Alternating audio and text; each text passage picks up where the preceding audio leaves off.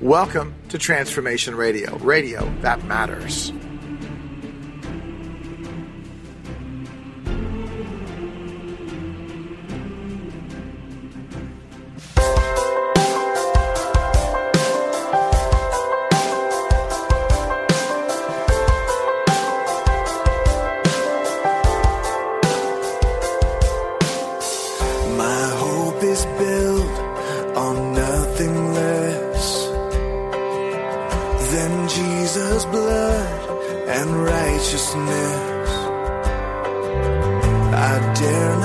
Not the sweetest frame,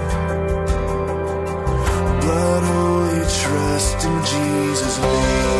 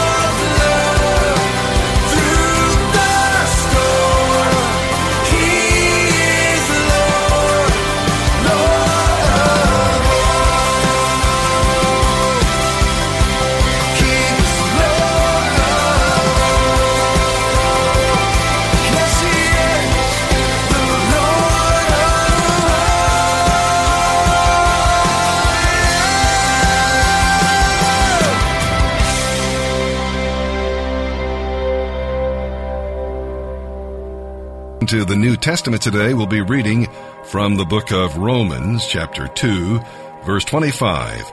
We'll go through chapter 8, verse 8. We'll see that God judges honestly and without partiality, and no secret is hidden from him. Are you prepared? Paul, the attorney, summarizes his case in chapter 3 of Romans. All are condemned, both Jews and Gentiles alike. Religious and irreligious are guilty before God, and one is no better than the other. Paul quotes from Psalms and Isaiah to show that from head to foot, we are all lost sinners. Do you uh, really want to argue about this? Then your mouth has not been stopped. God cannot save you until you say guilty, until you agree with Him and close your mouth. And with that, let's begin our reading today in the New Testament. July 15th, the New Testament. Romans chapter 2 verse 25 through chapter 3 verse 8. The Jewish ceremony of circumcision has value only if you obey God's law. But if you don't obey God's law, you are no better off than an uncircumcised Gentile. And if the Gentiles obey God's law, won't God declare them to be His own people? In fact, uncircumcised Gentiles who keep God's law will condemn you Jews who are circumcised and possess God's law but don't obey it. For you are not a true Jew just because you were born of Jewish parents or because you have gone through the ceremony of circumcision. No, a true Jew is one whose heart is right with God. And true circumcision is not merely obeying the letter of the law, rather, it is a change of heart produced by God's Spirit. And a person with a changed heart seeks praise from God, not from people. Then what's the advantage of being a Jew? Is there any value in the ceremony of circumcision? Yes, there are great benefits. First of all, the Jews were entrusted with the whole revelation of God. True, some of them were unfaithful, but just because they were unfaithful, does that mean God will be unfaithful? Of course not. Even if everyone else is a liar, God is true, as the scriptures say about him. You will be proved right in what you say, and you will win your case in court. But, some might say, our sinfulness serves a good purpose, for it helps people see how righteous God is. Isn't it unfair then for him to punish us? This is merely a human point of view. Of course not. If God were not entirely fair, how would he be qualified to judge the world?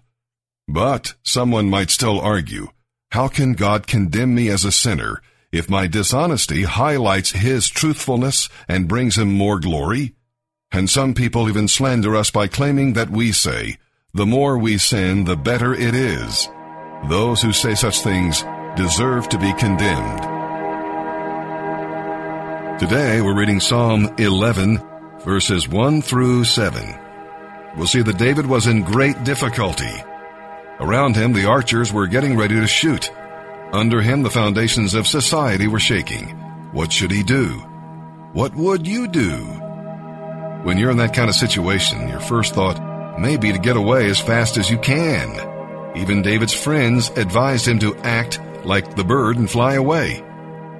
It is right to flee from temptation, but not from duty. Big difference. Instead of flying away like a frightened bird, you should trust God and mount up with wings like eagles, trusting in the Lord fully. If the foundations are destroyed, lay the foundations again.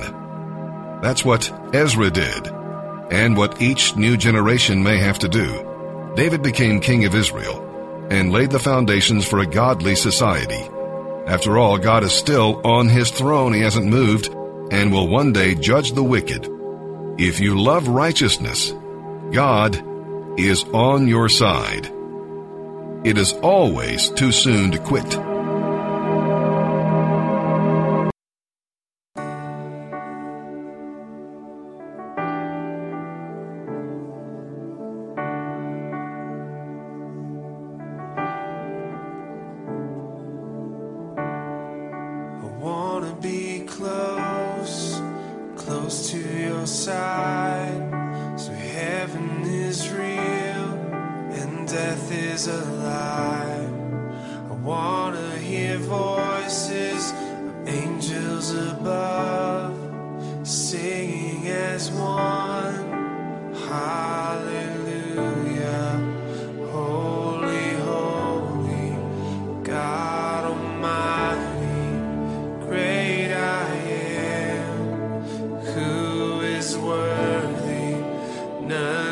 None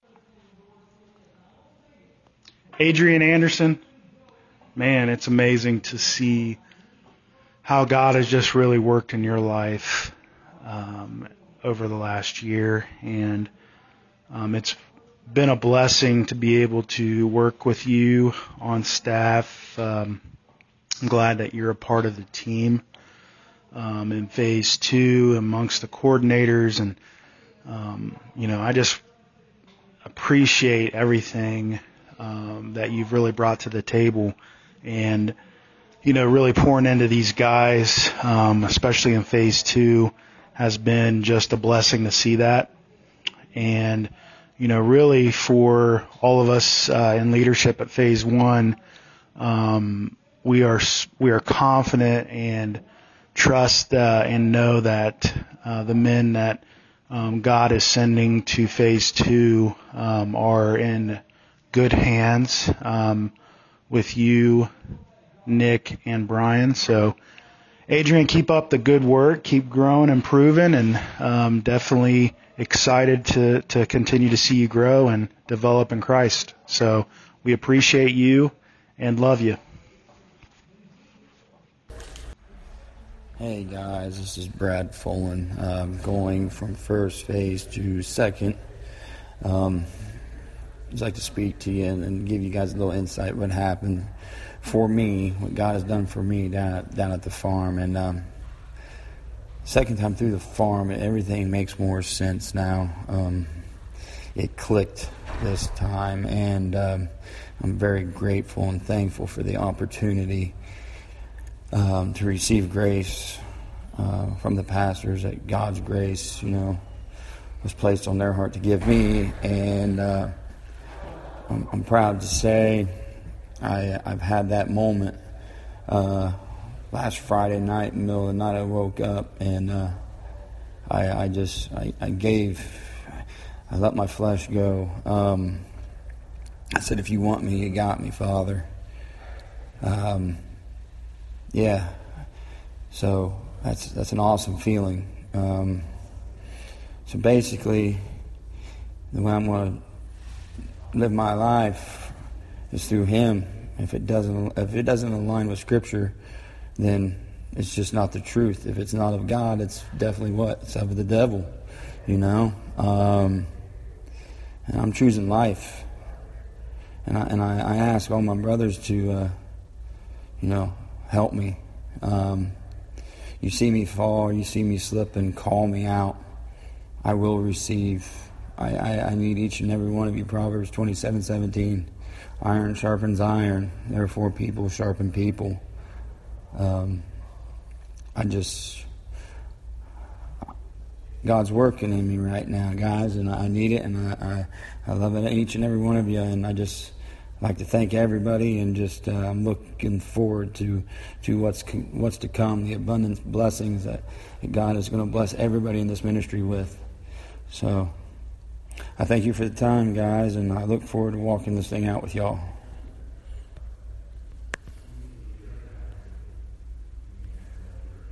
And now from the book of Psalms, Psalm chapter 11, verses 1 through 7, for the choir director, a psalm of David. I trust in the Lord for protection. So why do you say to me, Fly like a bird to the mountains for safety? The wicked are stringing their bows and fitting their arrows on the bowstrings. They shoot from the shadows at those whose hearts are right. The foundations of law and order have collapsed. What can the righteous do? But the Lord is in his holy temple. The Lord still rules from heaven. He watches everyone closely, examining every person on earth.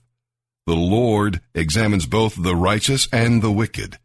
He hates those who love violence. He will rain down blazing coals and burning sulfur on the wicked, punishing them with scorching winds. For the righteous Lord loves justice. The virtuous will see his face.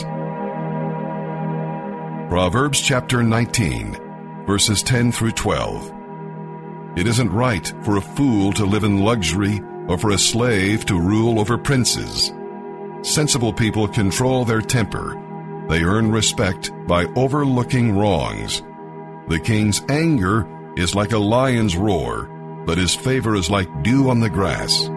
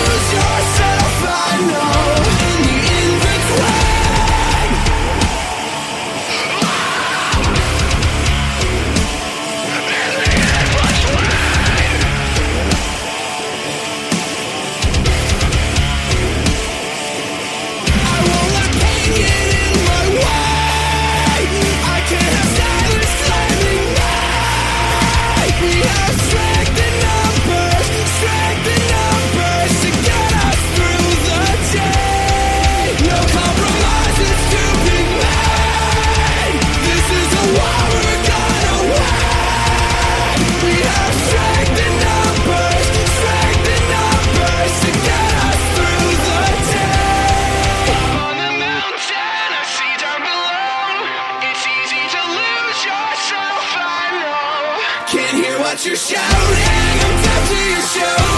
It's easy to lose your self-control.